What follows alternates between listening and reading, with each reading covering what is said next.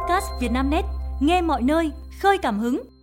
Mời quý độc giả theo dõi bản tin cuối ngày 11 tháng 2 của Vietnamnet, gồm những tin chính sau. Dòng ô tô nối dài hàng km trên cao tốc Phan Thiết, dầu dây. Mùng 2 Tết người dân nô nức du xuân, cửa ngõ Hà Nội ùn tắc. Kết hôn nhiều năm mới biết chồng có con rơi, vợ làm chuyện không ai ngờ. Mùng 2 Tết, xử lý gần 4.000 trường hợp vi phạm nồng độ cồn.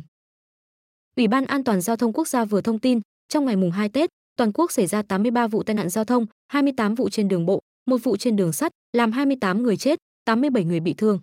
So với hôm qua, mùng 10 tháng 2, tăng 5 vụ tai nạn giao thông, giảm 7 người chết, tăng 22 người bị thương. Trong ngày cảnh sát giao thông các địa phương đã kiểm tra, xử lý 7.846 trường hợp vi phạm. Trong đó, đường bộ có 7.845 trường hợp vi phạm, phạt tiền gần 21 tỷ đồng, tạm giữ 253 xe ô tô, 4.470 xe mô tô và 24 phương tiện khác, tức 2078 giấy phép lái xe các loại.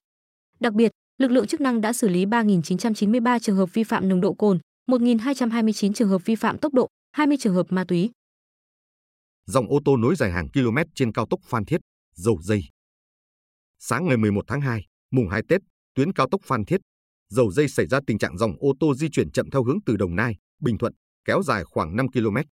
Theo ghi nhận của phóng viên Vietnamnet, trên cao tốc Phan Thiết, dầu dây đoạn qua huyện Cẩm Mỹ, Đồng Nai có trạm thu phí hai làn tạo nút thắt cổ chai gây ra tình trạng phương tiện ùn ứ hàng km. Trong khi đó, hướng ngược lại giao thông thông thoáng. Đại diện trạm thu phí cho biết, những ngày Tết Nguyên đán lượng phương tiện đi du xuân tăng cao khiến các ô tô di chuyển chậm trên cao tốc.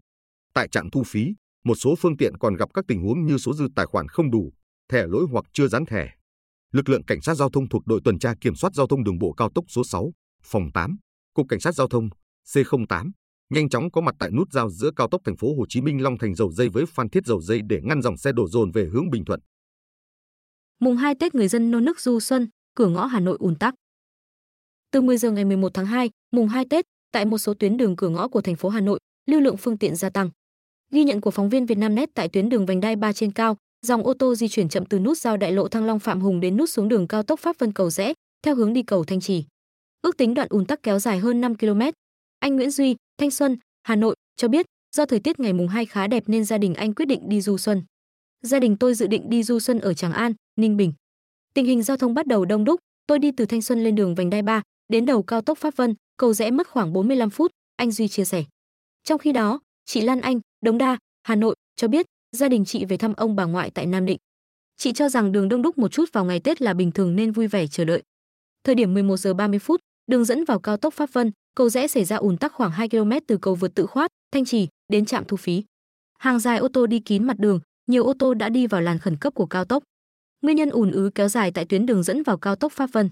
Cầu rẽ ngoài do lưu lượng phương tiện tăng cao thì còn do một số chủ phương tiện chưa nạp tiền vào tài khoản thu phí tự động nên buộc phải dừng lại gây ách tắc giao thông.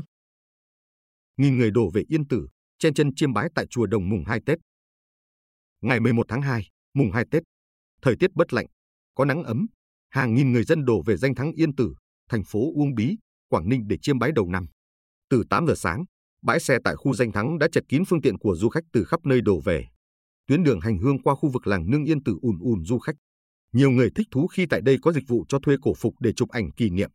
Theo Ban Quản lý Di tích và Rừng Quốc gia Yên Tử, du khách bắt đầu đổ về đây từ mùng 1 Tết.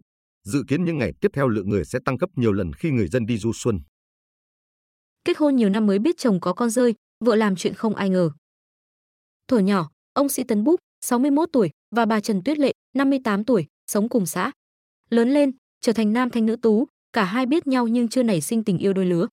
Một ngày, ông Búp được những người cùng cơ quan đưa ra lời thách đố nếu ông tán đổ bà Lệ sẽ thua một nồi chè đậu xanh trứng vịt. Vốn đã có cảm tình với bà Lệ, lại được mọi người thách đố, ông Búp lập tức tìm cách tiếp cận cô bạn xinh đẹp. Sau đám cưới, ông Búp theo bà Lệ về quê vợ ở rể. Cả hai sống trong cuộc hôn nhân hạnh phúc dù kinh tế còn nhiều khó khăn. Tuy vậy, khi đã có hai người con với chồng, bà Lệ bất ngờ đón nhận biến cố lớn nhất đời mình. Bỗng nhiên bà phát hiện chồng có con rơi. Tại chương trình Tình trăm năm tập 183, bà Lệ kể, một lần, tôi đi chợ về thì có người vẫy lại nói, đi nhìn con của chồng không. Biết không thể chối, ông Búp thú nhận rằng trước kia ông có quan hệ yêu đương với một người phụ nữ. Thế nhưng sau đó ông đi công tác và không hề biết mình đã có con với người phụ nữ này.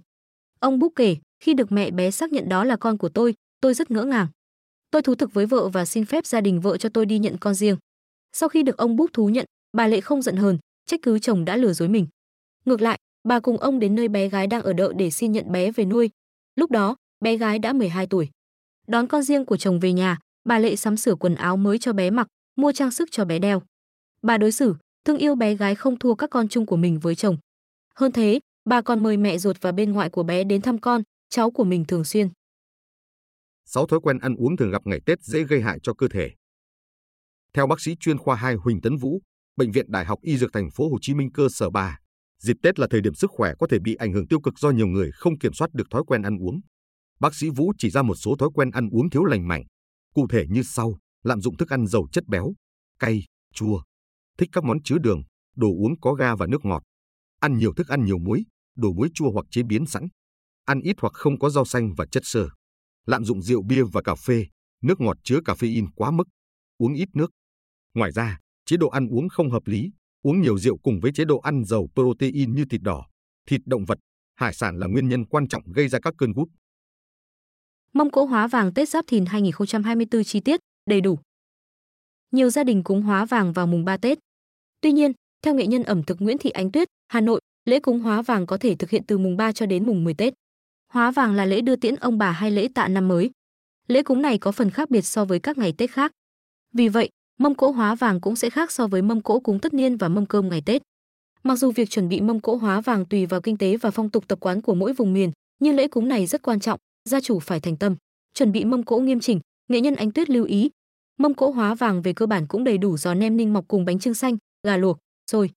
Gà luộc trong mâm cỗ hóa vàng phải là gà trống to, chắc nịch, chân đẹp, bày biện cẩn thận. Nếu gia chủ cầu kỳ, có thể chế biến thêm món cá chép nấu bỗng. Bởi theo quan niệm dân gian, cá chép là loài cá vượt vũ môn hóa rồng. Việc cúng cá chép vào đầu năm sẽ mang lại may mắn thịnh vượng cho gia chủ. Khi làm lễ hóa vàng, gia chủ cần chuẩn bị một mâm ngũ quả, trầu cao, nhang đèn, giấy tiền vàng mã, hoa tươi. Điểm đặc biệt khi thực hiện nghi lễ cúng hóa vàng là gia chủ phải chuẩn bị hai cây mía. Theo quan niệm dân gian, hai cây mía sẽ làm đòn gánh để ông bà tổ tiên gánh vàng. Nó cũng sẽ trở thành vũ khí để chống lại lũ quỷ có ý đồ cướp tiền vàng. Israel phát hiện đường hầm của Hamas nằm dưới trụ sở cơ quan Liên Hợp Quốc. Quân đội Israel cho biết đã phát hiện một mạng lưới đường hầm dài hàng trăm mét, chạy một phần bên dưới của cơ quan Liên Hiệp Quốc về hỗ trợ và việc làm cho người tị nạn Palestine ở giải Gaza. Theo thông tin từ Israel, đường hầm dài 700 mét và sâu 18 mét. Đôi khi bị chia đôi, dễ nhánh, để lộ các phòng bên cạnh. Theo Israel, hệ thống đường hầm nằm bên dưới trụ sở UNRWA là nơi làm việc của một trong những đơn vị tình báo của Hamas. Quý độc giả vừa nghe bản tin podcast thời sự tổng hợp cuối ngày 11 tháng 2 của Vietnamnet, được thể hiện qua giọng đọc AI của VB. Bản tin được phát sóng hàng ngày lúc 22 tới 23 giờ. Mời quý vị và các bạn chú ý theo dõi.